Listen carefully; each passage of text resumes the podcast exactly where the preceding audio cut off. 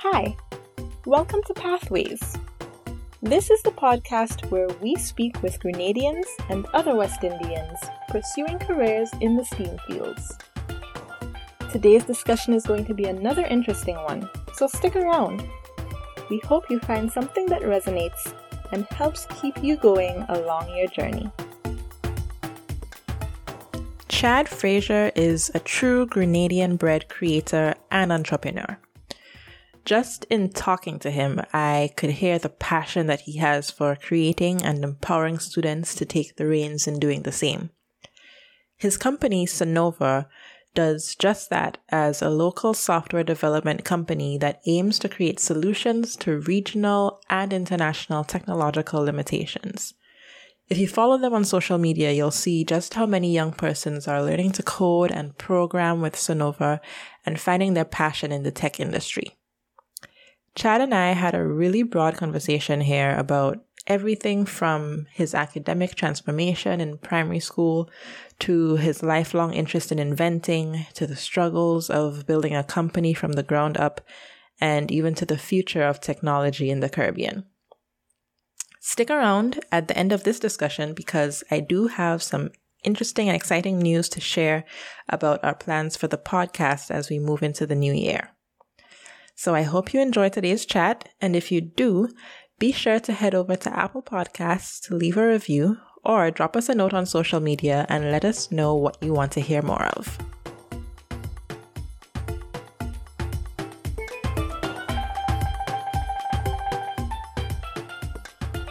Good morning, Chad, and welcome to Pathways. Hi, good morning, Aline. Thank you for, for having me. Of course. Yes. So, today we're going to talk just a little bit about how you grew up into the tech arena and how you got involved creating your company, Sonover. And the whole gist of this is just to get some information out there and help others to understand what that path or trajectory looks like. Okay. Um, so I'm looking forward to some a nice discussion. Yeah. so to get started, let's just talk a little baseline. Where you grew up in Grenada, born and raised. So where in Grenada did you grow up? Yeah, I'm from what we call Moly countryside, not the deep countryside, but St. David's. Um, actually, where I'm from is right at the border between St. David's and St. Andrews. Okay. So based on uh, when you're you're speaking and who you're speaking to, we're in St Andrews, but officially we're in St Andrews. Okay. Got it. So describe yourself as a primary school student or primary secondary school student growing up. What kind of a, a student were you in those days?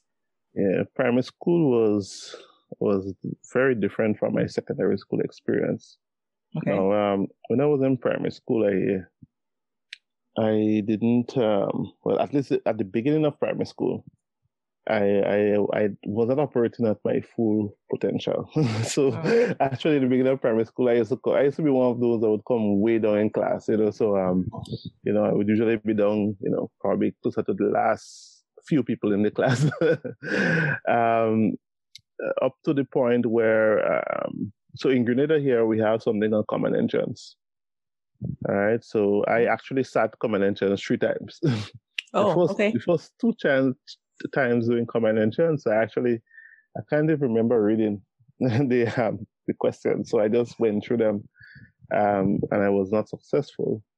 Mm-hmm. But it was coming to the my, my my last chance in common entrance is when I met a friend who who was um, a little more um, dedicated. I guess he used to study and do homework and do more of these things. So um, let's say I, pick I pick, picked up good company, and um, and I, I moved all the way up from from you know coming way down in the twenties in my class to to the first five, from wow. just starting to to study and you know math I was always very strong strong in, but um, um, and it piqued my curiosity um, a lot in, in, in electronics and science. And um, I think that's where the spark um, lit. Yeah, that's where that's where that interest in, in being an inventor mm-hmm. um, started. And I was successful in my last my last try. You know, so I actually started secondary school uh, at an at an uh, at a late age, older age. Right. Um, and um, I did not lose that spark. I continued through secondary school, and um, you know, I remember being um, I worked I worked very hard. People, I remember back in school, people used to say, "Oh, you know, um, I was one of those bright ones," but the truth is, I only I I worked very hard. So I would be up three in the morning. I would be, you know, um, just spending the extra time. Uh-huh. You know, so in secondary school, I got the opportunity to to do math early because, I, as I mentioned, I was very good in math. Right. I actually sat, sat math in, in um, Form 4. Okay. You know, and um, successful there. And um, went on to study. But I, at, at, the end of secondary school, I really was not sure how I would be an inventor. yeah. So I, I kind of sat around. Um, I, I went back and taught. I held on for a teacher there um, for a couple months. And then, you know, I decided to apply to SGU for um, uh, the closest thing they had because I came from a poor family. Um, well, I say poor middle class. Mm-hmm. Um, so you know, it wasn't a path laid out for me really. I was the first in my family to to go to university. So me telling my parents that I wanted to to go to university, you know, wasn't it, it was it was um it was very new for them. Right um, because um, firstly we didn't have the money to send to send a child. They were not prepared to send a child to, to university. Uh-huh. You know, but um, you know, it happened. God worked it out, and I got to to go to um to SGU. And the closest thing that I I could have done or chosen that um, was MIS. Um, the closest thing to me being an inventor, which that, that I really wanted to be. MIS being Management Information Systems. Management Information Systems, because there was some little IT in there, and I always loved programming back in secondary school. Yeah. You know, and that was one of my science. I was very strong in science. The science, specifically math. Well, not math, not science, but math, the physics, um, biology, chemistry. A lot of people thought I would have been a doctor, but I was mm-hmm. all, also very strong in um in IT. Okay. Um, you know so I, I actually was more interested in in the physics and the IT than anything else because so I wanted you, to be an inventor. Did you do both sciences and, and business in for CXC? Yes, I did. I did. Okay. I actually graduated with um, 12 CXCs. Wow. Um, so I did all the, the sciences and the, the business subjects. So I, I did the POB and the POA and, and so forth as well. Yeah. Right. And when you were choosing those subjects, did you have in your mind that this is what it takes to be an inventor or was it just doing what you liked? So secondary school, there there is a culture where you know, it's all about doing doing as much as you could. And, and most of the teachers would just be like, you know, do as much yeah. as you could. yeah. So it, it wasn't career driven, and which is something I, I would recommend that you know students look at. You know, um, at the end of the day, I mean, the other subjects come in and from time to time, you know, mm-hmm. they're, they're, useful, but it's always better to, um, if you have an idea of what you want to do, um, of course, leaving some room for you know um, flexibility to to pivot later on.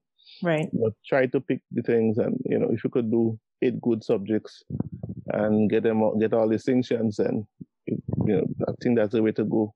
Um, as opposed to trying to do 12 and 13. If you're capable of doing 13, all fine, then, you know, then, then go for it. But mm-hmm. I think, um, you know, I, I believe, um, the more you could have a, a, breadth of knowledge, but I think um, you bring more value when you're more specialized. I believe if you spend more time on fewer things, then um, you know you would uh, um, excel better. So at, at, the time, it wasn't career driven. To answer your question. okay, that's fair. So, yes. so what then really led to the interest in software and technology and all that? I, I think I've always liked creating. Um, I remember um, in primary school, that same friend of mine, Liston, um, you know, he used to, you know, back in the days, we used to have um, rollers, right, made with the cocoa stick. I'm not sure yeah, we are on the same age, so you should know about it. Yeah, but, but back then we used to make those things. Um, you know, you take a cocoa stick and you put wheels on it and you hook up your steering mechanism and so. But he has had had lights hook, hooked up on it. You know, it had um, fan, radio, all kind of different things, right? So basically, yeah. I had to disassemble things and put things together. And um, I know I, I was very interested in, in doing that, and um, I, I I realized at an early age I was very I liked application of concepts. So I remember at an early age I was throwing up magnets. Um, because I said the earth was a huge magnet, right? Mm-hmm. so I actually wanted to create a levitating board. I remember at a young age, I had I was working on this project. Uh, I should, what? I don't think I was no no older than than ten, to be honest. Okay. And um, and I discovered that um, my brother accidentally burnt some of my magnets, right? and I realized that the, the magnetism totally went away yeah. So I started putting magnets in the in the refrigerator now. Because if you burn them and the magnetism go away, then if you put them in the refrigerator, then the magnetism should should be enough to levitate the board, right? Um, you know, but I, it was. I think I've always had an interest in making things. Uh, yeah. Going into secondary school, um, programming, uh, I realized is really just making things, mm-hmm. um, but software. Um, and um, you know, physics, I realized is about understanding the physical, world, which I was very interested in, how, how electricity work, how all this um, force and, and, how, how, how balance, you know, how you achieve balance and how all these things really work. Right. Yeah. So I was really just interested in being an inventor. You know, I had a lot of ideas. There was an idea book I had, and I used to write down all my ideas. So I had a list, a set of things that I wanted to make, right? Um, but it happened that I really couldn't. Uh, so if I had a choice after finishing secondary school, I would have probably mm-hmm. gone to study something in electronics engineering, or, you know, yeah, mechanical engineering or something along those lines. But um, you know, God made things happen where I, I studied MIS, developed um, programming, and really just went on and went deep with programming and the world changed with us where most things now are microcontroller controlled and programming drives most things nowadays. Right. So I um it's full 360 where we back to where we wanted to be in the first place. We're making things, we're building software, we're dabbling with hardware, um, you know, and, and it's really nice um to see how things kind of came back. yeah yeah, but um, really, my my passion was just making things, creating things. Know? And look at you from the age of ten. At that age, I was yeah. just reading books. That's all I was doing. Nah, nah. That time, I was I was you know with, with, with my partner, just you know mashing up radios and extracting motors and trying to yeah. figure out. He was very dangerous back then because you know we they did things we were not supposed to be doing. You know, right. But that's how you learn too, right? yeah, yeah. yeah. No, um, I was very interested in in, um, in making things. So, you know, even today, that's um, um I'm in love with creating, um, working on new ideas. Okay, so you you went to do MIS. Could you talk a little bit about what the MIS um, program is like? What do you learn? What are courses?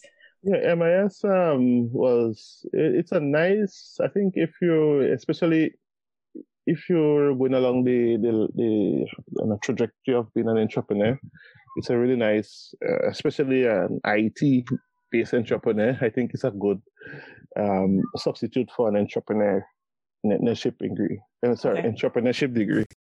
Um, because it covers um, the IT, it covers things like um, how to deal with data, understanding how data could add value to an organization. Mm-hmm. Um, you don't know how to manipulate and work with databases. You learn programming, but you also learn a lot of business. Um, so you would do the marketing, you would do some business management courses.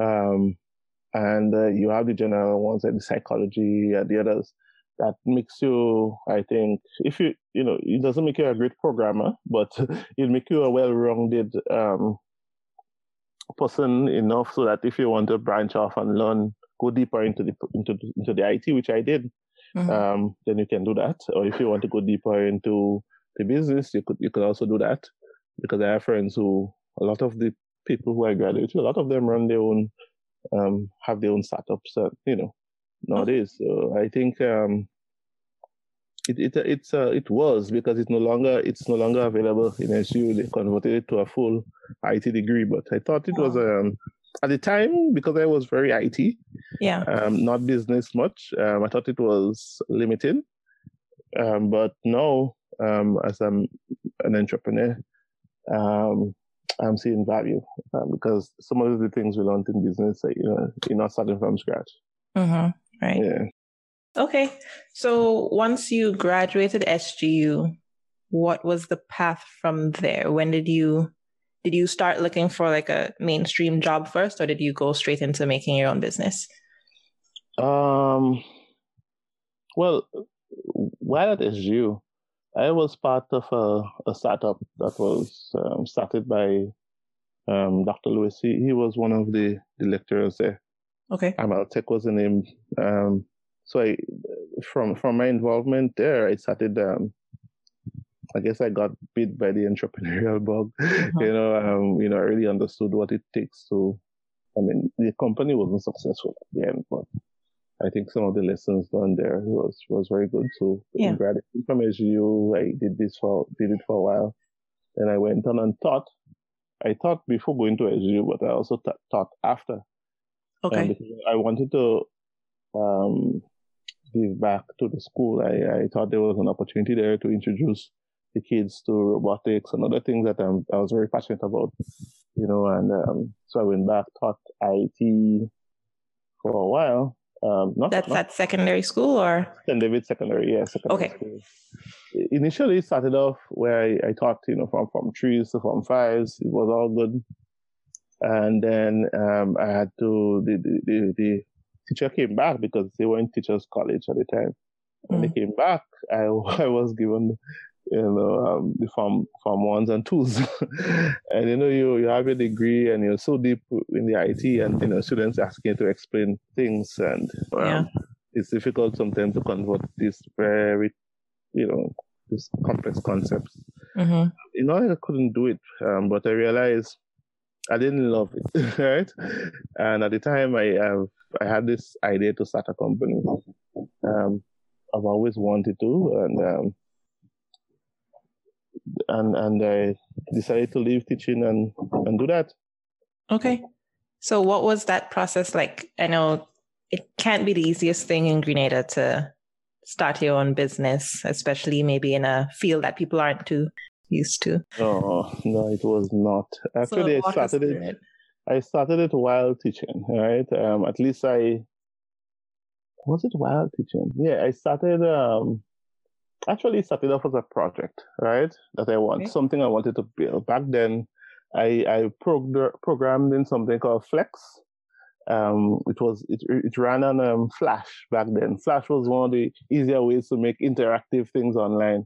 Yeah. Um, you know, so um, I thought there was an opportunity to create what's almost like an operating system in the browser, Okay. right? Because every time I would create a project, you would start from scratch doing things like u- user authentication, you would have to do permissions, you'd have to do module management, you have to do so many things that I thought could have been encapsulated uh, or uh, in, in one um, base application, and then you build modules based on what you're trying to build. hmm So it's almost like how an operating system works, right? So I started this project um, about, uh, I started it while teaching, and then I decided to leave teaching, and there was no, no work, not nothing. Like I, I just Yeah. focused on building this platform, and it was one of the most difficult things because after a while you run out of money from you know saving, and I actually went a year, a year plus um, without any any revenues. Right? It wasn't a company; it was an idea. It was very tough, very very very tough. Um, at one point, I um, then over after about a year, I got a, a project, the first project, and then um, it was a okay size project that As in a client. yes, a first client Okay. um, and it was it was a good size project, um, so big enough that it enabled me to to pay off my student loan. So imagine the bank calling you over after a year, not paying them the money. Yeah. I mean, I tried in between, but um, you know, eventually I had to tell, and they were very understanding. Good. You know, tell them that I'm working on something that I think would enable me to pay this out quickly, and just give me some some months, you know, and then Yeah. they actually did, and then I was able to actually go in after that, getting that project and paid it out completely, so I know they I don't have that, but then I could actually um, now innovate. Yeah. So you then- talked you talked a little bit about um the like how difficult it was in the first year with no income. Just like low level, what kind of output, like cost output did it take to to develop that business? Like I'm, I imagine I- it's more software based, but It's software based, so it's only me, and I was working from home. Um, I had no office. I had my laptop that I had um, from SU, so um, I was in my room just there, you know, coding, Mhm. putting away. So it was just me on time. It- there was no real cost apart from feed, like food uh, I got from my parents for free. okay, And- and. So just the fact that you didn't have an income for An income. living. Exactly. Okay. You know, it was really bad. I mean, you got to the point where I didn't, I couldn't even afford to pay bus to go to town to a Yeah. meeting. You know, it was really bad. Yeah. Um, but um, you know, it was it was one of those sacrifices that I had to make because I believed. I mean, the, and even in that time I had job job offers, Oh. right? Um, but I I did not, you know, um, Yeah. and I, I focused on, on building building this idea. And the good thing is, all the work I did in that year was actually the, the I I used it as a base framework to build out my first couple projects as a company um, Okay. for for clients. So it actually um, worked out really well. It saved a lot of time in, in actually being able to build this project. So Yeah. you know, it's, it's just a pity I didn't make it something public, you know, um, cause it was really good back then. And then, um, so from there, I actually bought, I registered a company, came up with the name Sonover, um, which is a whole story in itself. Yeah. I, I wanna I wanna get into that a little bit too. I'm Right, uh, and then, um, I registered the company, um, bought a computer. I renovated, um, downstairs, my parents' home okay. um, a little bit so that it's it was a little more um, so I could actually move down there and have some some peace to, to program and hmm created the first um, office here, the first version one of the office. Okay. And then um, shortly after I, I brought in two friends who who um you know two of my good friends from SU. Okay. So tell us about Sonover and where that name came name. from. Now back in the day I told you I had a, a real interest in, in physics. All right. Um, Right. So one of the things I used to do for fun, uh, one of my some some of my favorite shows were watching doc- these documentaries, right? Uh-huh. And how how um, the galaxy work and, and how stars are formed and so forth. So I would sit down, you know, watching these movies and and uh, you hear them speaking about supernova, like you know the the energy released from a dying star Yeah. right? And I know the dying stars, they're they're um, they're usually very orange red kind of color, right? And uh, you know, supernova is just a, a measure of energy. Like imagine that amount of energy, hmm you know. So when I when I came around to to starting the company, I was like, hey, you know, I have all this creative energy. And um, it's almost like a supernova, but I couldn't use supernova, so I just derived the word sonover. Okay. So actually, sonover means um, you know uh, innovative, creative energy, um, and it's, it's it's almost like a measure of energy. Yeah. And it's a word that you made up. I wrote, I made it up, but it was derived from supernova. Really. Wow. I And like if- it. If you look at the logo, um, we it, it's orange, red, and Yeah. that's the color that that um, a star takes um, when before going, going into a supernova. Really, Okay. so everything was based on on that. Yes. It makes so much more sense now. Yeah. like nice. All right. Yeah. Um, okay, so I, I want to talk a little bit about developing yourself as a programmer because you you did MIS and you mentioned that it was a little bit limited, or that's how you felt at the time. So I, I guess it didn't have, you know, it didn't go that deep into programming and software and so on. Mhm. How did you then develop after that to get to kind of the level you are today and still still growing in that? Did you take any professional classes or did you just learn on your own? Yeah, most of it Um, I learned on my own. Um, I, I've always been a self learner, so mm-hmm. I've always been good at finding the information that I that I want. Um, what helped is me working on a project. Remember, I told you I was working on this project. I call it KOS at one point, and I call it Mango, and it remained Mango until Flash died. Um, but but by working on this project, I had to learn a lot of things, right? So I had to learn how to build out a nice backend for it. Mm-hmm. And um, so I started off working on things like SOAP, and it was a lot of reading, you know, understanding these concepts. Then you had to learn Linux because most of these things were open source. A lot of, a lot of them didn't, were not supported on Windows, so you had to run Linux operating system. So I had to learn how to how to interact with a computer that doesn't have a UI. So I had to learn some Linux, and um, it's really about trial and error. Um, yeah. Reading about best practices. So the key for me was always getting into workforce, and then after you go back and, and optimize and, and make it production um, ready. So I would I would dabble with uh, I would just read up what companies are doing. So I'd read up, uh, for example, back in the days I was um, intrigued by um, enterprise service buses. Mm-hmm. Um, so I, I was looking at, you know, building up backends on top of these and I learned to do it well. That was in Java. And then, um, what, one, what, what worked for me though is not putting barriers. So I would see something in, in a programming language that I, I, don't, I have no idea about.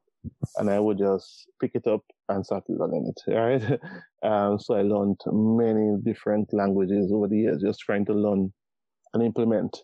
So it yeah. was never it was never around oh what I what I knew at the time. So if I want to build something back then, I wasn't I wouldn't think like okay I, I know Java, so I have to build something in Java. No, I would just look at okay what what's the best um, solution, and I would say okay well maybe I need to learn um, Py, um, um, Python. Python. You know, I would need to learn JavaScript. I would need to learn so many things. And uh, interesting story uh, back then while um, Flex was the language, well, what I learned um, for front end, at one point when Apple came and Apple announced that they, they, they would not be supporting Flash, everybody started dumping Flash. and, uh, um, so really, I was left um, having to learn a new front end language. Yeah. So I just started from scratch learning JavaScript. All right. And um, so I think this year, the last December actually, would be the end of Flash in most browsers. Um, so um, it was a, a hard transition because you had the back end, front end, but I've never allowed, you know, limitations of a language or anything like that to, to hold me back. But uh, it's a lot of work and nothing is easy. Mm-hmm. Having a project helped because you know you you you you're not just learning the concepts, you're actually learning to implement it in something that you're working on. Right. that helped in uh, helping focus the the learning um, objectives. And then, um, so today, that's why I try my best to, to allocate at least an hour a day for learning something or for reading on something, you know, whether it be just, um, improving underlying, um, going deeper into something that I'm already familiar with mm-hmm. or learning something new. I would dedicate at least an hour a, a day for reading, um, and keeping up to date. I think that's that's a good strategy, especially um, if you're in into and, and let's say you're working somewhere, you already started working somewhere, and you want to build. Allocating the time, an hour a day would take you in five years or in two years. You'll be surprised at how much you, you you're able to learn. Yeah, and I I think I want to come back to that later on.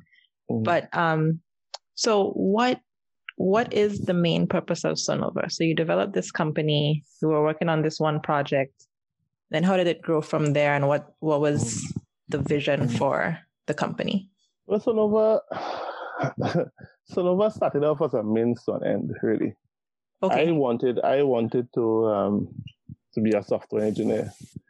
And, and, and like being an astronaut or being most of the things, mm-hmm. it was not really feasible to do it in Grenada unless you're doing it yourself. I mean, software development with the advent of the internet and computers, it's, it's more attainable than the others. But um, so I, I initially started off looking at opportunities, and there were not much opportunities. in the space. Right. So that's when I opted to um, I opted to start doing my own thing. So really, the project was just me you know, doing my own software, um, and that evolved into a company. But initially, it was me just trying to occupy myself. So yeah. that's the first. That's the first January. That's the first phase of Sonover. Right.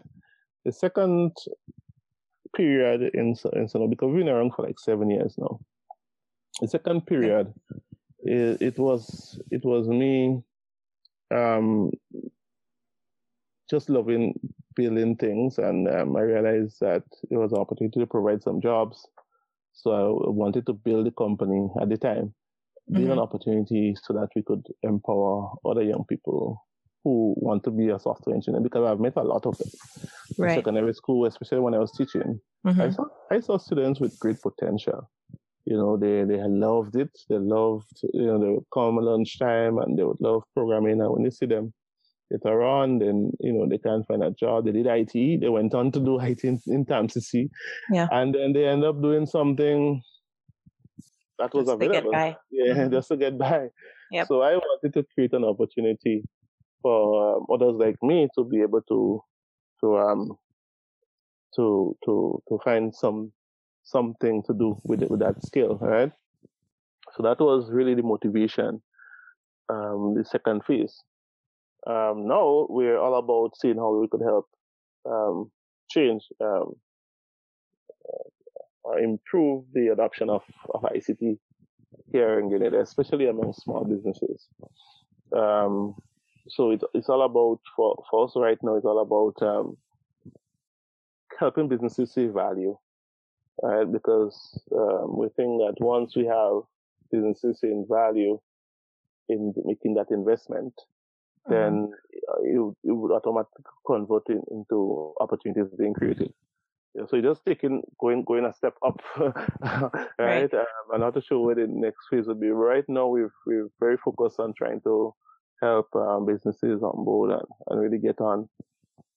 Um, not forgetting where we where we the second phase, which is about pro- providing jobs. And I'll speak a little bit about that later what mm-hmm. we're doing because we realize even though you know you want to provide opportunities, there is a lot of capacity building that needs to happen. Um, where there is a mis- there is a mismatch um, between what the the college and you know the educational institutions here produce yeah. and what's required in the industry.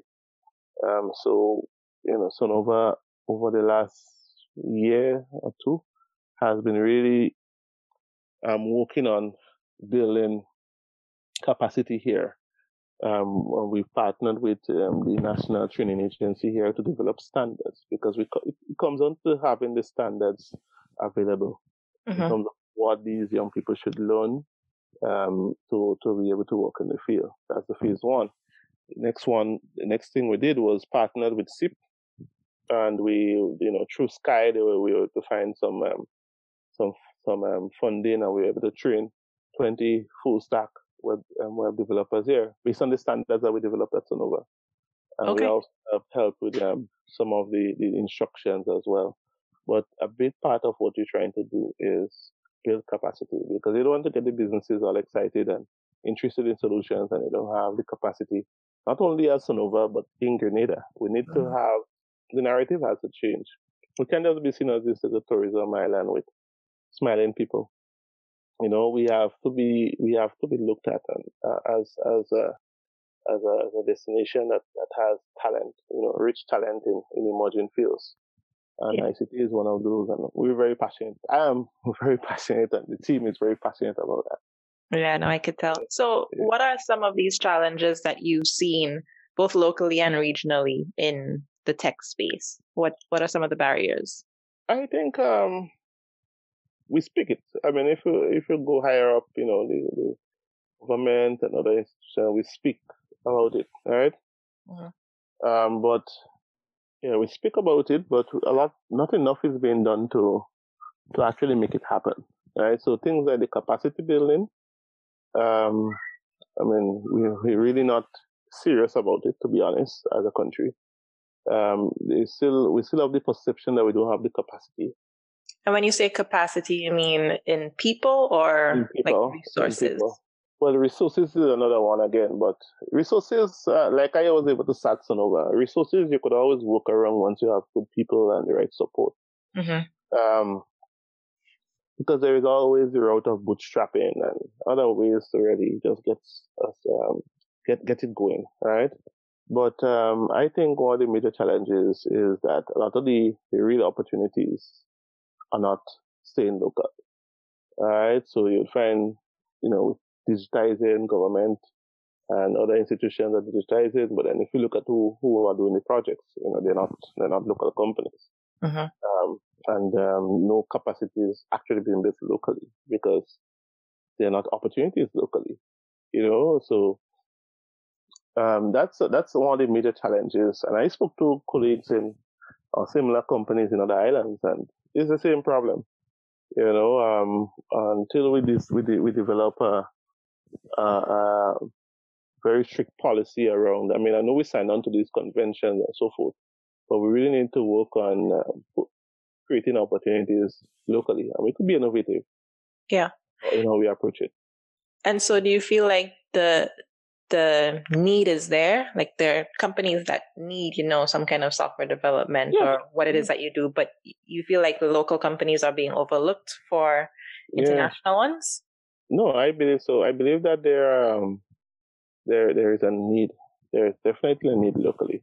Mm-hmm. Um, one of the other challenges that we face is that a lot of the people who need solutions they can't afford, and simply because um, you know the environment here you know is, is, we have a we have a small population one. Mm-hmm. um, so most solutions you would the feasibility of most um, software or service or pre-built solutions is very is very low here. Yeah. Because you build a solution and you realize you only have four or five or ten clients that could possibly use it. Um, so because the population is so small you have to look regionally but once you're talking regionally, and, and, so then you're talking more resources, marketing, and otherwise, already, you know, uh-huh. bridge that. So I think um, there is an opportunity. Uh, a lot of people are interested in solutions, and um, you know, uh, and there aren't much funding for companies, startups to be able to actually afford to build those solutions and pre-build them, um, and to be able to fund, fund um, skilling them or rolling them out regionally where the real market is really. Right. Um, so, so I think there are two two real challenges. One, the capacity building building. Uh, so we have some capacity, but having mechanisms in place, whether it be through the NTA, NTA is working hard on on, on standards for it. I mean, they're already open. And NTA to, for the that's national national training agency. Okay. But we also need to look at the secondary schools right? And and and and and, and, um, and the tertiary educations, you know, if they're more in line with what the the, um, the industry needs, then I think that would solve a big part of that problem. Um, then then the other one is the environment. There's funding not being available here. You know, we don't have the environment um, where you can go in and you know pitch an idea and get funding for it. And, yeah. You know, um, we need to build that as well. So I would say if we somehow, um, you know, build capacity here, and maybe even establish some fund. Um, so maybe capacity in fund management and how you go about doing that. And, um, other people have money stored away in banks, um, but I think if some some uh, education campaigns and so forth is done, where you tell people, okay, there's another solution to, to just, you know, putting the money away in a bank. Um, maybe you get better returns if, if you, you know how to make those investments, you know, to assess companies uh-huh. and so forth. You know, and also the, the, the funding institutions, you need to look at having frameworks and mechanisms for assessing and putting a value to, to IP, to some, you know, idea or, or prototype or some piece of software or something. Um, usually, you know, in the eyes of most of the institutions these are not really valuable. um, what what valuable is maybe the money that you bring in return, but yeah. So I think there are a lot of challenges that we need to work on if we want to create that environment here. Okay, and so you're you're talking about how it's difficult to um, you know get funding or there's no availability of grants and loans for this kind of startup development.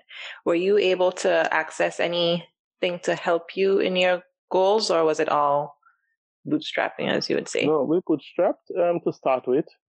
Um, we were lucky enough um, a couple of years ago when CASIP came around.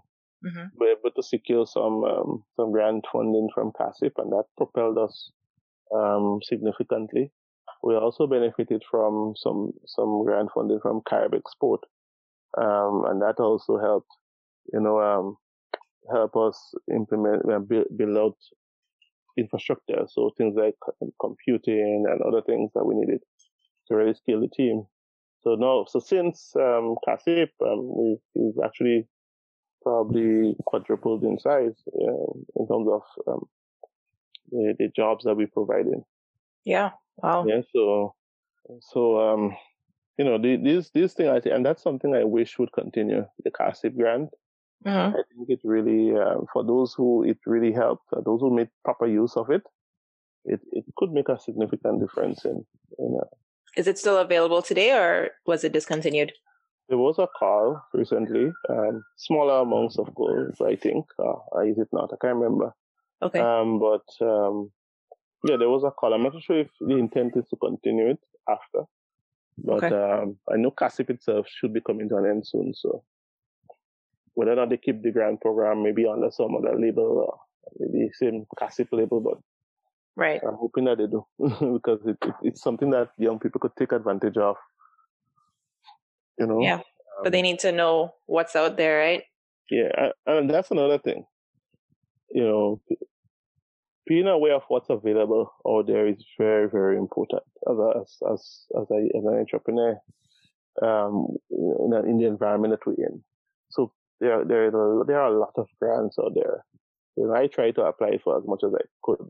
Yeah. Um, so UNICEF from time to time would have grants. You would have um, Carib Export. You would have Compete Caribbean. Some of them you may not be able to go in alone, but if you could come together and form a cluster you know, um, you know, with a with a common cause, then these are all ways you could um you could tap into these programs. And of mm-hmm. course, locally you would have um, grant programs from time to time. If you pay attention to what um, to GDB and some of the governments, I would like to listen to what the government is saying um, with some of these um, um, initiatives that they're doing. Mm-hmm. Um, right now, even I think there is a program with the ECCB where they'll provide some form of help with security. I'm not okay. sure the official, the formal name of the program is, but if you if you go in there and some some some funding and and you um, you don't have the amount of security, then I think there is a mechanism there for for you to present a certain portion of the security requirement, and they would they would provide the rest or something along those lines. But um, there are some there are a few um, opportunities coming up, especially after COVID. Yeah, yeah. All right, so that's good to know. Um, I have a couple questions. I think I'll I'll merge these into into two somehow, or into one. Okay. So I'm curious as to whether or not you had any anybody that you consider a mentor in growing up or in getting into this field. Like I know you did a lot of it on your own and kind of learned for mm-hmm. yourself, mm-hmm. but was there anybody that you were able to go to to you know maybe ask questions or um, help encourage you on the way well getting involved in the field well it depends on what we're talking about because when i was very young um, the whole idea of being an inventor you mm-hmm. know, it was, I think I just had a nag for it. I, I, can't remember actually being able to go to someone. It was just me and my partner just doing things, right? Yeah. Um, but then when I when I entered secondary school, teacher Eddie, who is a, you know a local Calypsonian, but he was also um, the IT teacher in St. David's Sec. Uh-huh. You know, um, he was he he he was um, a good resource, you know, because I had interest in um, you know, programming and that kind of thing. Even though that's not his area, uh, you know, he's a teacher, but the guidance was great back then. Um, then going on to secondary, um, sorry, university. Um, because I went from secondary school to SGU. I didn't go to TAMCC. Okay. Yeah, so um, from the oh, um, there's a teacher called Kelly Kelly Callis mm-hmm. in secondary school, and he was amazing, man. He taught physics, you know, but he was all about you know making things that you know, yeah, you would stretch the imagination. Um, so I, from interacting with him as well, I think um, that really um, encouraged me, encouraged me to to just continue along the lines of that that that excitement I had for the science and and making things and you know we would make things like uh, at at one point there was science fair still around and we would make make different things and you know it was really nice um, working with him back then. Mm-hmm. Then um, second um, university, Dr. Lewis was instrumental introducing us um, well, me back then to concepts that was not covered in the in the degree. Yeah because we are trying to do this company, right? Um, so that that also um, it was it was it was really good. I think in my in recent times, I started learning more about. Um, I was never a big reader. I think that was one of my issues um, growing up. Um, you know, I don't know if, if you know, some me say is one of those learning disabilities. Now I'm, that I'm more knowledgeable about these things, I'm, I'm starting to think back at it. Right? But I was never a big reader, right? Especially out loud. Um, so I'd read, I would read things. So I would never read novels and those kind of things. Right? But, um, it's only in my later days I, um, I started learning about people like, you know, Elon Musk and, and those guys who recently popped in. Yeah. Know, and um, you know you would learn about what they're doing, and you know you're inspired by seeing other people creating. So you read about all these um, famous inventors, Albert Einstein and Tesla, and and all these guys, and then you mm-hmm. know I mm-hmm. think when I started um, studying them, then you know you see other people and how they went about creating things. Because my back then I was not necessarily only interested in being a software engineer. I was all about creating things, inventing. so right. I look at inventors, people who create things, right? So yeah, those people were motivated. One of the things that that I did from a business standpoint, um, I I asked a friend of mine to, to be my business mentor. That's Jason Fletcher. I know if you know him, he runs um, Marina Marine. Okay.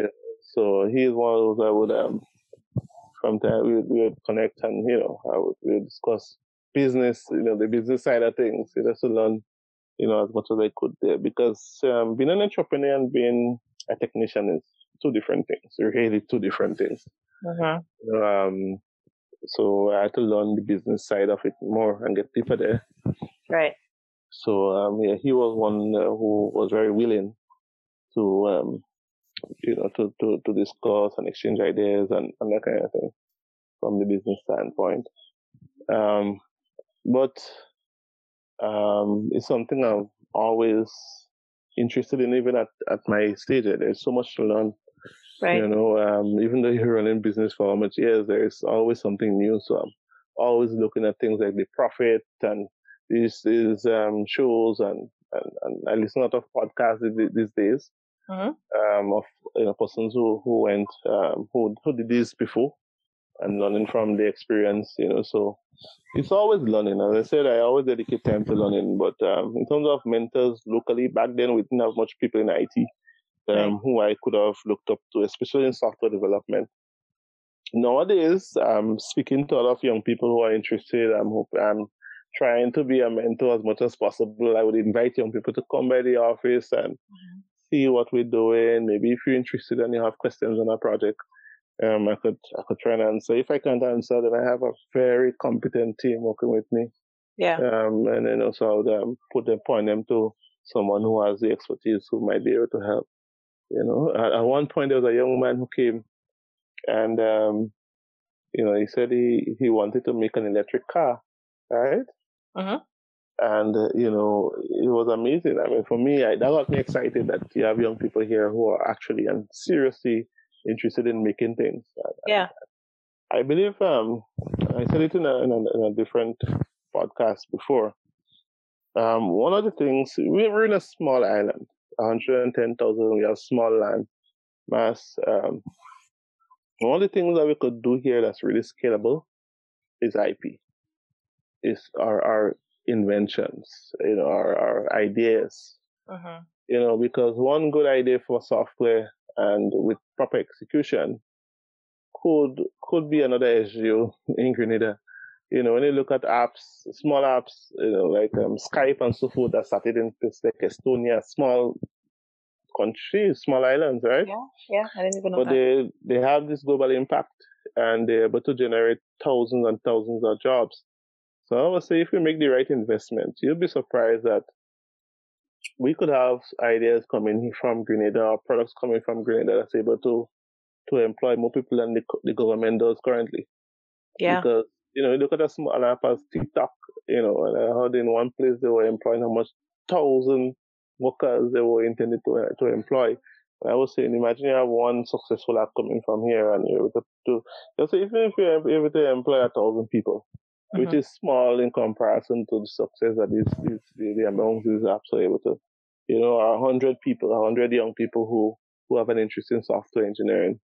But I think if we make the right um, on a country level, if we just refocus for a bit and, and look at these areas that are very resilient, like software development or, or investing in SaaS or um, technology in general, not, not just software but hardware as well. Uh-huh. Um, with an investment like that, no pandemic could could um could could really shut it down. Um, you're not you're not limited by your land mass, right? Because right. you're not limited by by many factors. You know, so I think um, just probably having a strategy um, around um, achieving two or three technology companies coming from Grenada. You know, it may look it may look far fetched, but it's, it's totally doable. Seeing the kind of ideas I interact with on a daily basis. Yeah. You know, the ideas coming from the team is at Sonover, the ideas that people come to us with to help them implement. There are a lot of great ideas here in Grenada. You know, the, the only um, once we're able to provide the right environment, I think um, we, we could see something that would have a long lasting impact here um, on the definitely. economy and on employment and so forth. Definitely, definitely. Mm-hmm. All right. So, Chad, we talked a lot about um, technology and software and so on. Last time we talked, I know you're also involved in a bunch of other things. Um, so aside from being CEO, I think you're also president of GICTA. Mm-hmm, uh, right, yes. That's the Grenada Inform- Information Communication Technology Alliance. Alliance, yes. Right. And then mm-hmm. you're also involved in like so many different things and on a community level and so on. So mm-hmm. tell us a little bit about some of the passion pursuits you have and and uh, what you get into. Yeah, um, I am interested in agriculture. um, specifically, I'm interested in merging technology and agriculture. Okay. So I'm a part of another initiative that, that does that, really just help persons look at other alternative um, climate resilient, um, resilient agriculture techniques, so things like hydroponics and aquaponics, you know, where we could apply sensors and, and automated automation to to help reduce labor costs and and and, and um, resource use, usage and so forth. So I'm very passionate about this as well. Um, I am I am um, involved in a couple of things um, around building the industry here. So GICTA is, is one of them. Um, the association we believe that you know if we have a representation, proper representation of of the ICT um, um, practitioners here mm-hmm. on the island, then we could we could really you know influence some things that that will move the industry forward. Um, so that's where we came together. Um, a lot of um, the, many of the the members currently are, are other companies in the space.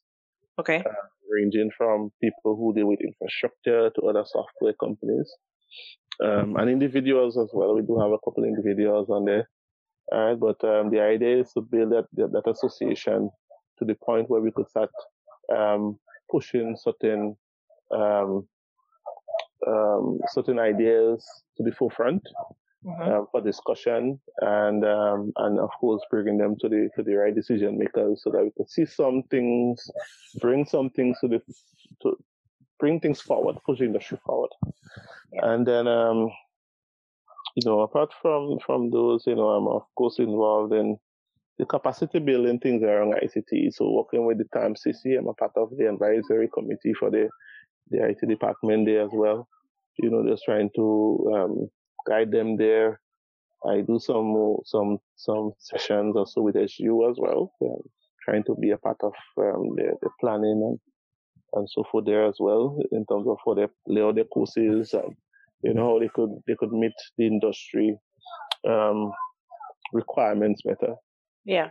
Right, and then I'm also involved in you know there's some working with NTA to build build the standards and just trying to you know build put the mechanisms in place so the the, um, the we could build resources here to take advantage of the opportunities that ICT brings. But most of my involvement, and I say I love creating things, so I would from time to time dabble with everything. Uh, even uh, when I'm home, you know, I would um, dabble with recipes. I just like creating, you know.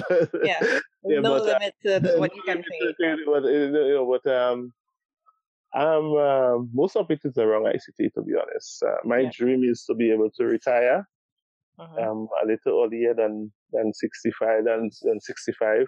Yeah. And um, be able to just, um, you know, make things on my own time, like, you know, um, invent things. And, that's my dream, really. Yeah. Um, somewhere in the mountain.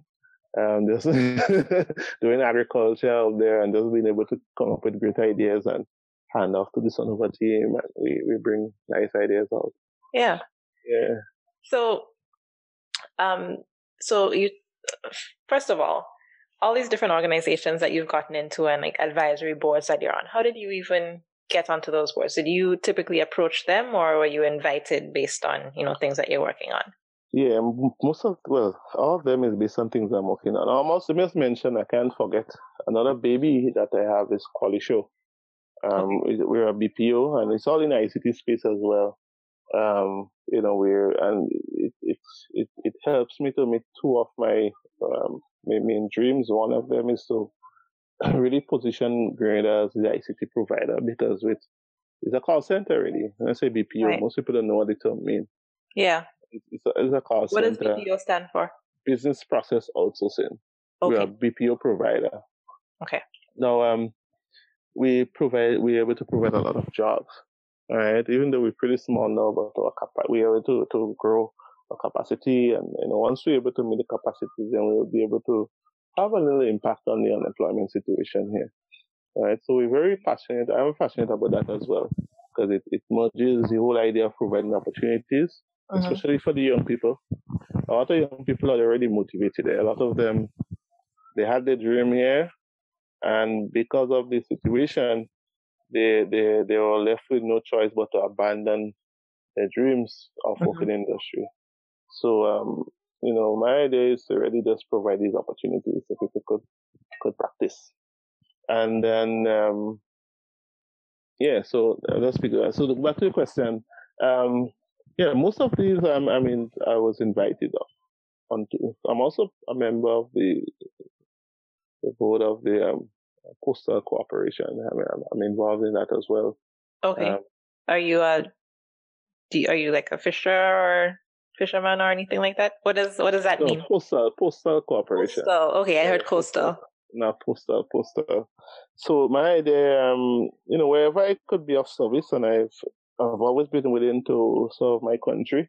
Uh-huh. and to have better situations in my country ties into my my my overall um, driver. You know that that drives me every day. So being part of these these uh, these groups and, and, and, committees and so forth is all to help um, move it forward. So most of them I was invited to based on my work, to be honest. Okay. Um, Grenada is small, so once you do good work, um, people would hear about it, and mm-hmm. you know, once they know you're willing to to solve, then um, you know, I guess they reach out. Right. So going back now to something you mentioned earlier, because you do all these things, mm-hmm. it doesn't sound like there's enough time in the day. So yes. what's your what's your time management like? You talked about taking the one hour to learn something new, which I think is already amazing that you're able to find that time. Yeah. So what what does your day even look like? So I would I would I would take my time off. I usually would do it get up the, every morning. I would try to wake up four o'clock for the latest. For the latest. So I'm yeah I'm usually up. Um, I would say between two thirty and four. What time do you go to bed? so I change it up a little bit. So usually I go to bed between nine and ten. Okay. Yeah, so nine and ten I would try and wake up early. Sometimes I would have to go a little later than ten, but I try to go mm-hmm. before ten. Right. Okay. And then I get up early because I have kids. I'm a family man. Right. So I have I have two kids. I have a wife as well. So you know, all right, so I, me start from the morning. all right, so I, I will I will get up early, check emails, respond to emails. You know, if I have something working on, then I'll try and um, get it out. Um, spend some time reading or or watching, listening to a podcast or, or watching a video or something where I could learn something. Uh-huh. And then um, so uh, that would take me up to around five thirty six. Okay. Start preparing children lunch, break, mm-hmm. packing bags, bathing, changing diapers, right? right. So that that that takes us up to around seven, I believe. Um, so I will get in. We start at at um, at nine at Sonover, but I will try to get in um, between eight. Uh, I would say by eight thirty. Okay. So I would start um, getting some of the administrative things out of the out, right? Mm-hmm. Um, at least those things that I need need a lot of focus for. Um, so I would, I would, get them out, and then um, I would um, usually have meet with the different teams at the office. Yeah. You know, we plan out what what we just get a status of things, and then we plan out how we move in. And then, um, you know, during the day, I would um, allocate uh, between nine and twelve for for meetings. So most meetings I'll try and pack them in that that morning period. Okay. Um, so most of the time when you know people ask for a meeting, I would suggest ten automatically, or yeah. you know between that period, and um, sometimes I would go into one. Um, if if I um, but I would try to eat breakfast every morning too. So either eat, eat it uh, while I'm in the office doing some of the things, or um, yeah. and then I take lunch as well. I'm very uh, when it comes to eating, I'm very, yeah, very disciplined. Yeah. so I'll grab a good lunch, right? Yeah, and then um, yeah, and then I would um leave some time to do some programming and other things in between there. So talk to clients, you know, um, and and so forth. Um, yeah. But I do that for some some days, and then some days I would, you know, have to deal with um, you know, um, some uh, Qualishore as well. So I'll split my time between Sonover and Qualishore. Uh-huh. Um, I have a good team. Yeah, I think it helps when you have a really good team. Yeah. You don't have to do everything. You don't have to micromanage everything, you know? You can actually put some things up to the team and, you know, get it done. So yeah. I leverage that a lot. Um, okay. I wish I had a big, twice the size team, to be honest, because there's so many things keep popping up. But um, yeah, and then I would leave some time for um. So from from I would say when uh, that would take me up around four four thirty, pick up the kids, and from four, um, unless there's something really pressing, uh-huh. from I would say I would pick them up four forty-five, five o'clock. From that time, go all the way back to nine ish, um, eight eight thirty is the children time. Up to around eight thirty, eight is the children time.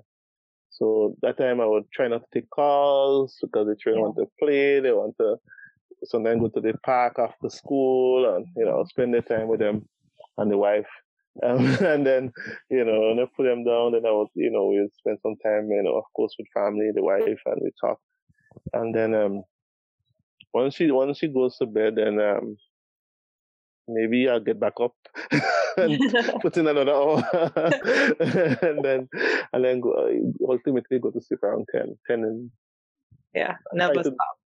And then the cycle repeats. You know, but there are days when I would um, spend Qualishore time and days when I would spend most of the time. It depends so on where, where I'm needed the most. Um, and those are two separate companies, or is Qualishore like a subsidiary of Sonover? They're, they're separate companies. Okay. And you're CEO of both of them? No, CEO of Sonover. Um, Qualishore, I'm, I'm responsible for. Um, I would say um, almost account management. Okay. Right? So we work, you know, work with the businesses and you know, help come up with right solutions for them and, and so forth. Okay. All right. mm-hmm. So I try not to take on um, too much on that end, but I'm also responsible for the technology in Qualishore. Okay. Just ensure that we implement the right things. Um, you know, we look at the right solutions. We build solutions. There is a tie. There's a, a, a dance that we do between Qualishore and Sonover because sometimes we work on the same projects. Sonover build systems, Qualishore provide support, that kind of thing. Uh-huh, mm-hmm. So they um, they work closely together. Okay. Everything that I do is tied to Sonover somehow. Right. Right. Yeah. Well, I mean, programming and software is kind of like it's Everywhere. like it's like the atoms of of life these days, right? Yes, yes. Everything. everything. Yeah, so um, yeah, but yeah, but we can. I'm, I'm an Adventist, so I give God His time. Mm-hmm. Um, on the weekends, that's, that's that's when I rest. So from Friday evening, yeah, go up to Saturday, I I would get well the the, the, the needed rest, right? Yeah, and, yeah. Uh, you know, spend some time worshiping and developing that relationship there. Reset. Yeah, that that is exactly the reset. Yeah. I think everyone should have a reset, even if you don't believe in the Saturday Sabbath or, or you know, you're not an Adventist, but spend the time to rest. I think um, I would preferably on the Saturday, but if you're not, then um, take some time whenever to to um to reset. Yeah. Um, give God His time if you if you believe in if you're a believer. Um, spend time. I'll say His time. I mean, spend time developing the relationship like any other relationship. Uh-huh. You have to spend time developing it, and then um, but you need that time. And now I'm I'm doing my little um, agriculture, so I'm doing my kitchen garden, and um, I had to um, we're getting into doing some more things with the agric- on the agriculture side. Okay. But I, I like to eat natural. I like to eat local. Mm-hmm. I like to eat natural. So um, I would eat a lot of my, my lettuce and my cabbage and things that I grow. You know, but um, I'm okay. trying. I'm working on on. I believe even as an innovator, rest is important, right? Mm-hmm. You also need to eat good, right? So eat on time. I know some people sacrifice eating because they're busy coding or you're busy pursuing whatever you're pursuing. As a young person, you want to feed your brain, right? So you want the brain have time to rejuvenate and you want it to have the right food, right? You want to feed your body properly and you need to exercise. Um, something I'm, um, that's why I started agriculture, doing agriculture. I don't have time to go in the gym, but yeah. you know, when you go out and you, you cut grass or you you, you, you, you plow some land or whatever you're doing, then you get the exercise while right. producing food, right? So right. I um that's why I actually got involved in um, the agriculture a bit, so I could get that well needed exercise. But I believe these are very important. You know, you go, you go, you go, but sometimes you need to rest so mm-hmm. the brain have time to come up with with, with proper solutions. Kill mm-hmm. two birds with one stone, right there. Yeah. All right, so I have a, a question for you, but I'll let you pick the age. So, so I'm going to ask you what is a bit of advice that you wish you would have received at a certain age, be it mm-hmm. the age of 15, 18, or 25? What's mm-hmm. something mm-hmm. that you wish somebody would have told you or encouraged you to do? I think um, I wish someone was real with me. Maybe when I left, um, when I was in secondary school, or just setting the right expectations mm-hmm. for life. Because mm. when you, know when you're young, they're saying you know you do well in school, just study, work, and then everything would be okay. Like you're You'll expecting everything like, out. Everything yep. would be would just fall in line. once you once you once you study well and you you you do you, you and it's it's not true, right? Biggest it's, lie. yeah, it, it it could get very difficult, mm-hmm. and I think that's why a lot of young people are demotivated a lot. Some of them it hit them like a storm, you know. Yep. Because you you you good you you left secondary school with how many subjects, and then when you go there, you realize it's a really different story from what you're told. Um, so I think just setting the right expectations mm-hmm. For young people, especially while they're in secondary school, you know, you paint the right picture that, you know, oh, when you go, especially if you're not coming from wealthy families, mm-hmm. which a lot of Grenadians are not. right. um, um, so I think just setting the right expectation. I wish someone had told me that um, it would have been a fight like that, right? Um, so that you prepare your mind to fight. Um, yeah. And you don't expect, okay, I have 12 subjects, how many ones and distinction. And no, you should be good. No, when you finish, then you realize you can't afford to go and study what you want to study. Yeah. They, they say dream and, and you could do whatever you want, and that's not true. It's what your parents could afford to send you to do um, sometimes. And um, so I I just wish someone was that real because yeah. naively I, I left when I left secondary school I was prepared to go to university. And you have you have the subject, so why not? Me, why not, right? Get there. Then it, then it hit me, right? Because you know you um you realize well, hold on, you know, for your parents actually preparing to send you to, to, to university. Mm-hmm. And then, you know, you take those leaps of faith. I remember everybody going and register for TAMCC. I never going to register because I had in my mind, I going to SGU. I'm not yeah. going to register for no See, You understand? Yeah. And so I'm just saying that um, I wish people like, you need to be real with our young people and let them set realistic expectations for life.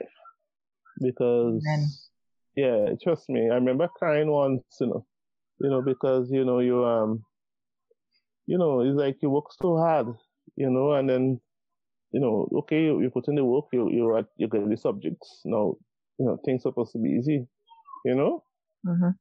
So I'm just saying that um, I wish I knew that, and then I would have been more prepared to fight, and maybe I would have go into the battle well prepared with my armor and yeah, but you had to get some scratches and you had to get some scratches. You had to fall and you realize how hard the thing is. Yeah. You know, um, you had to you had to get the scratches and things before you realize, well, hold on, this is actually a war happening now. right? And then you know, you mentally, and then the other thing I wish I um I had earlier back then was um I wish I had a better relationship with God. Mm. You know, uh, that was something that when I developed that, even early in business, I realized I was a lot less stressed. like you realize so many things are not in your hands, you know, and um, sometimes it just makes sense to just leave God to do what He's supposed to be doing, and you do what you're supposed to be doing. So try and do yours and do God thing at the same time. Yeah. Yeah, because it's almost like uh, it's, I read somewhere.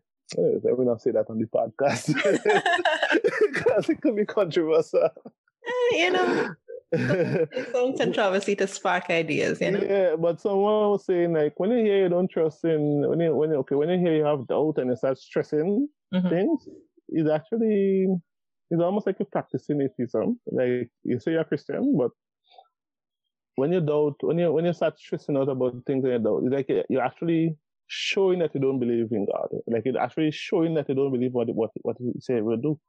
Mm. By just you worrying yourself, like okay, me and you have an agreement. You say you would you would help me. Yeah. And I'm still so worried about whether or not you will help me and all. Like I'm so worried about the things you say will help me with. So it's actually me not believing you anyway. You know, it's like practicing practicing yeah. non-belief. yeah, yeah, no. yeah, so um, it's just um, very. It was one of those things I discovered later, time, uh, and uh, and I realized my life is so much more peaceful. I go to sleep much more relaxed nowadays, even though I have a lot much more happening. yes, um, but that, those are some of the things I wish I knew. Um, some of them I wish I knew when I was much younger, but some of them, even if I knew them five years ago, would have been helpful. Right. Yeah. Well, it's never too late to learn. at the end of the day. Yes, yes. Okay. So going back full circle kind of into tech now. Okay. Where do you see Grenada and the Caribbean in relation to the global tech market in the next, I don't know, five to 10 years? What kind of growth do you see for us? I think we will see more adoption. We'll be, we will consume more mm-hmm. technology. So government would use more technology for things. Life would be easier. Um, I'm not too sure yet whether or not we would benefit financially, apart from the the um, indirect benefits like the savings and costs and that businesses would have, mm-hmm. whether or not we would we, the value would we, we would build this the talent in the region here. I'm not too sure. Okay. Because we're realizing um, the world is very global these days, and you know, a company, as a, even as a small tech company here, you're competing with the biggest soft companies in the world. Right. You know, so I believe um, you would continue that way. You would see bigger giants um, coming up and dominating um, most of it, most of the market um, for providing technology solutions. I'm just seeing that based on the patterns I'm seeing now. Okay. Um, so I think it comes down to what the, the region wants, and we have to make a, a decision mm-hmm. on how we're going to approach adopting technology. But is going to be adopted. Technology is there is no stopping, especially with um, COVID triggering a lot of it. Right. Um, I believe a lot of it would happen unless we make a conscious decision as a region, not as a country, because the truth is a lot of solutions are not scalable in a country, one country. As a region, yeah. if we make a conscious decision on how we're going to approach adopting technology, um, then um, we, we would see some benefits, but I don't think um, people, the dreamers like me who want to get into it um, deeper, unless we go and work with um, I mean, I'm saying so Sonover would be a part of it because we already we are already there. But I'm thinking about the audience you're speaking to. Unless they decide to work with a one of these bigger companies, if we are to continue how we're doing now, yeah, um, I don't see how they would have the um, the, the, the I mean, I can see it. When you say in bigger companies, international, like the international, yes, yes, the, yes, yes. Apple and the yeah, the Google and the Apple and the yeah. the Facebooks and so, these guys because look, Facebook getting into payments, you know. You know, we have um, we have WeChat, and these companies are finding more and more opportunities. So we have WeChat in, the in, in Trinidad there, but Facebook, if Facebook offer payments, mm-hmm. I saw a demo where they demo in um, um, payments over WhatsApp in India. Um, so imagine Facebook have payments over WhatsApp, for example. You yeah. can imagine what I would do to any startup with the adoption WhatsApp has already. you know, so the thing is, these companies already have, and that's why I say that. A lot of them already have, and the Microsoft, a lot of them already have the um, the adoption. They have the presence. They already exist in most companies. Mm-hmm. It's not a far cry for them to just add a feature that would kill any small company in yeah. the region. You know. So if you're talking about trying to like for smaller companies to I guess partner with or kind of get involved with these larger companies, what extent do you think that could be done without kind of, you know, selling yourself out a little bit and eventually just kind of getting overrun by by this yeah, large body? I think what would happen, I mean, it sounds grim for somebody who's dreaming of, of being another Sonover, being another company, right. but we have to, I like to tell people, you come up with, a, come up with an idea that's really nice, really unique, right? If, if, if you come up with an idea that's unique, that's in an industry that's probably not yet dominated by one of these big players, right? Then there is a chance. And let me not say that, that there is no chance. There is a chance for some small tech companies to slide in between, right? Right. The big opportunities, however, may not may not be in those areas. All right. So the big opportunities we're talking about things like um, Internet of Things is an is a big big pattern right now. Mm-hmm. Cities are becoming smart, right? Households are becoming smart, and the players are there, right? Mm-hmm. You might pick out one or two niche markets that you could you could do something in, but players exist. Um, productivity tools, players exist. Microsoft, mm-hmm. Slack, all these guys are um, competing in that in there. You know, Apple to a certain extent. Uh, yeah. Google competing there, everybody competing there. And these are the big opportunities, right? Payments, a bunch of competition there. So if you look at the, the areas that would be transformed the most and would have that would that would that would carry the most and generate that would have that would have the most generating revenue generating potential mm-hmm. for a startup. These are these the big players are there. So if you could carve out a little niche and you could focus on that little niche, then maybe as a startup, as a, as a young entrepreneur, then you could um you could come up.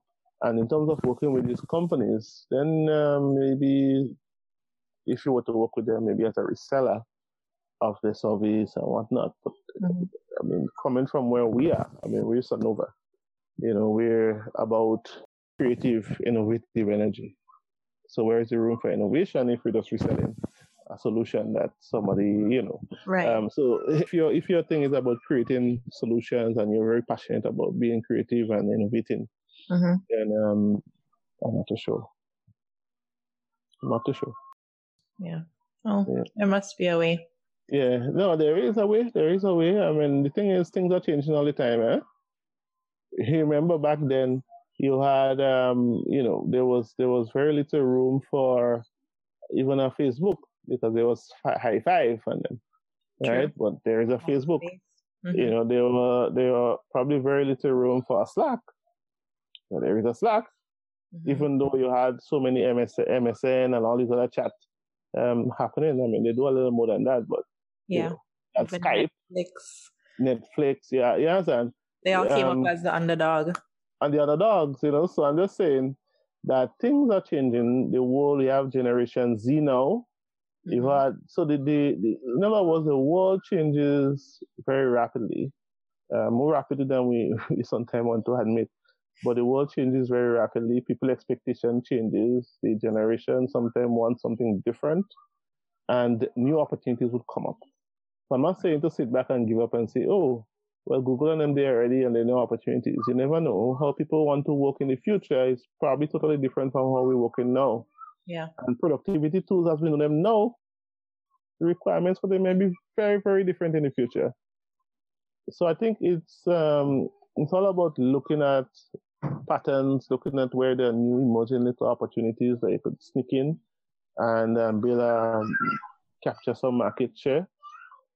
But um, so I'm not saying that it's all grim. I'm just saying that if you were to sit down now and look five years into the future, which is hard to do, mm-hmm. by the way, um, with what's happening now, um, if you were going to just extrapolate based on the patterns you're seeing, then you, it's very clear what would happen. Right. But I'm sure within the next, um, we're talking Gen Z, and very people, I mean, very few understand the Gen Zs uh, in terms of what they what they what they prefer and how they prefer to work, um, what productivity looks like for them, mm-hmm. you know, and um, so they uh, what communication looks like for them. So there might be there would be definitely new opportunities popping up, you know. So um, it's not all green, right? Right, right. So uh, to be uh, to honestly answer your question, um, I see technology coming to the forefront in the next five years. How exactly I can say, mm-hmm. because the truth is, things are moving just too quickly. Yeah, things are moving very, very quickly with AI and with this and different yeah. technology that's popping up. Um, I really don't know what, what life would be like. You never know. We might just be have. We may not even need to work anymore. We never know. We have to be nice. and, and hydroponics growing food for us, and all we need to do is focus on our families. That would be great. Yeah. And you have AI doing most of the the the um the mundane the day to day tasks of running an office. I mean, you never Coming know. real soon. yeah.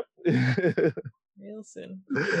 You'll be good if you could substitute the time, you know, with family and with that you would spend in the office and spend with family, and you you let the computers do the work um, and drive you and do all the things, and um, quality of life would, would may increase, yeah. and you have less, you know.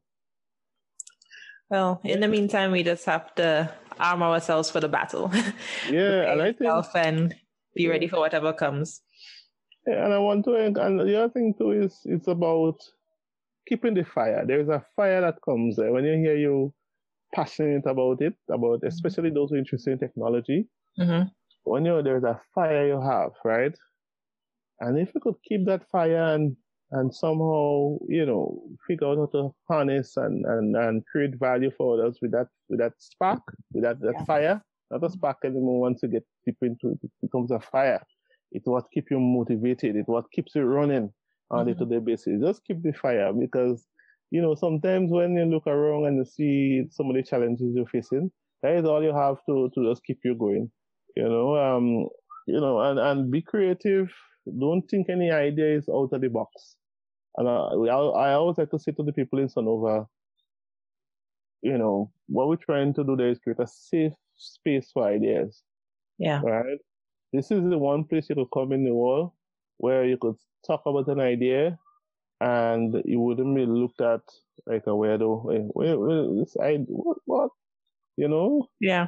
Um, you know, some of the ideas are, yeah, it's just space, right? Um, where you could really come and just bring an idea to the forefront and people would look at it seriously and to, you know, wonder what, what are you trying to do.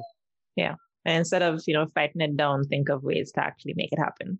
To make it happen. Yeah. Um, we look at the feasibility. We look at how, you know, some of the craziest idea, like Atom was one of them, that IoT platform.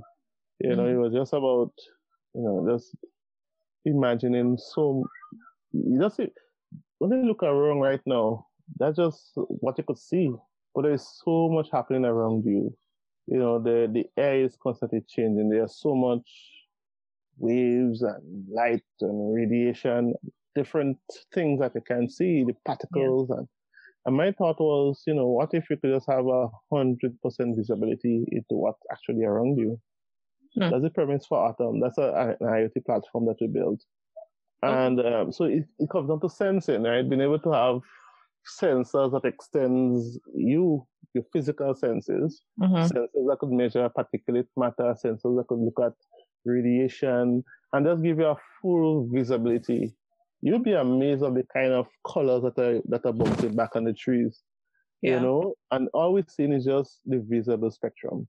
But when you go in and you see, you can see uh, right now all these trees are, are releasing bubbles of oxygen you know, but we just can't yeah. see so much beauty that, that that really, you know, so much data that that that's around us, you know. So that was one of the motivation for creating this nice IoT platform. But I'm saying that this this is the ideal expressed to it. I was just gonna say so you can see bubbles coming off of trees. but yeah, but the truth is they are that's what that's what's there, but we only see the leaves, right? Yeah. But if yeah. you take that same leaf and submerge it in water, mm-hmm. you will see bubbles coming out of it. Right. That's oxygen, right? Yeah. I'm just saying that there is so much around us that we can't see and interact with. And that was the premise for building yeah. Atom, yeah. right? The right uh, lens to see it. Just another lens to see the world, right? And um, so I just think that there are so many things to still do and build. And, you know, I, I just love the whole idea of, you know, being able to create Mm-hmm. And I would encourage any young person, if you are creative, if you find that's you and you, you could get into it, man, you would live the best life you could live, man. I, you're yeah. passionate. Once you're passionate and you're getting to do what you love, you know, so that's why I'm passionate about helping young people who are interested in that kind of thing. You're right. not going to end up working in a bank and you're totally unhappy. Yeah, you're making money, but totally unhappy. You're unable to, to write software. You know, you're unable to, to take an idea and go and 3D print out a model and, you know, do all these things and make it a reality, man. It's, it's just a, a great loss. That's true. Well, Chad, we could, I know we could talk about this kind of stuff all day, but I want to be respectful of your time and give you back a little bit of your weekend. So, last thing I'm going to ask you is uh, for, you know, students or any young people listening who might get really interested in what you were just talking about and want to learn more, get involved with what it is that you do, what's a good way for them to reach you? Well, you can um, you can send me an email. I, am also on the social networks. Um, I'm on Facebook. You can look up Chad. I really um, deny people. um, I'm on LinkedIn as well. So you look mm-hmm. at Chad. Look for Chad Fraser on LinkedIn. Look for okay. Chad Fraser on Facebook. Um, my email address is chad at sonover.com. Okay. And then um, I'm not sure if I should put my phone number here, but yeah. but you can you can also reach out to me. Um, disclaimer: my Saturday is for God. Um, you know, so anytime during the week, um, I would prefer somewhere around twelve o'clock because that's when my lunchtime is. So I don't mind, I could take a call in that time. Okay. But it's at um four five six six eight zero four. That's four seven three yeah. Four five six six eight zero four. All uh, right. But always WhatsApp me or call me. And um, especially if you're a young person who very interested and you need guidance, I'm always willing and ready to to provide some advice or guidance or whatever resources that we have. And, and maybe if you're building, you know, you want to make your first um, electric car, uh, mm-hmm. you know, you could come and get your model, you could print your model by us and, and, and get your first thing going, you know, but um, we have some, I am just excited about um, seeing the next generation of, of um, technology entrepreneurs. Yes. You know, I would love for my son and my daughter, who, who are one and two now, mm-hmm. to come into a Grenada where they could dream about doing anything technology and have an opportunity here. So I'm not thinking Sonover alone. I don't think that's the way forward. I don't want Sonover alone, Sonover to be the lone software company in Grenada. Right. I would like to see an ecosystem being built in the IT, IC space. Mm-hmm. Um, so where you have other software companies, maybe who are specializing in other things. So you may have software companies who are specializing in health, who might be specialized in communications technology, who might be specialized in other other other things, so that we could collaborate and and really change the face of of the Grenadian youth. You know what the Grenadian youth is about. Right. Right. So that's my dream, and that's what I'm working towards. So reach out to me anytime. Yeah, I'm sure if I come back yeah. to you in a couple of years, things will be so much different and more evolved. I am hoping so. I am hoping so. All right. Well, Chad, again, thanks so much for your time. And to the listeners, thank you for joining us on today's Pathway. All right, friends, and now for the announcement. So, this will actually be the penultimate episode of this season of Pathways.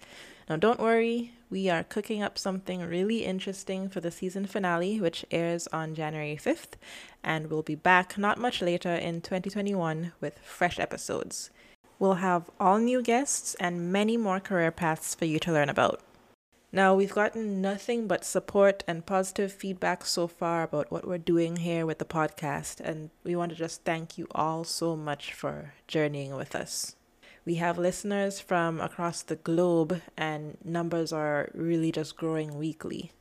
But most importantly, we are reaching you all at home in Grenada and starting to create a network of amazing professionals who are at all different points of their career. So, now as we get ready to roll into the new season, Grenadian Steam is pleased to announce that we will be accepting sponsorships and partners for future Pathways episodes. Grensteam and Pathways are by Grenadians for Grenadians, and we really want to continue to grow our connections to the community even deeper. So stay tuned to our social media accounts for more details on how you can be a sponsor and the different packages that are being offered. Thanks again for joining us, and we'll talk to you next time.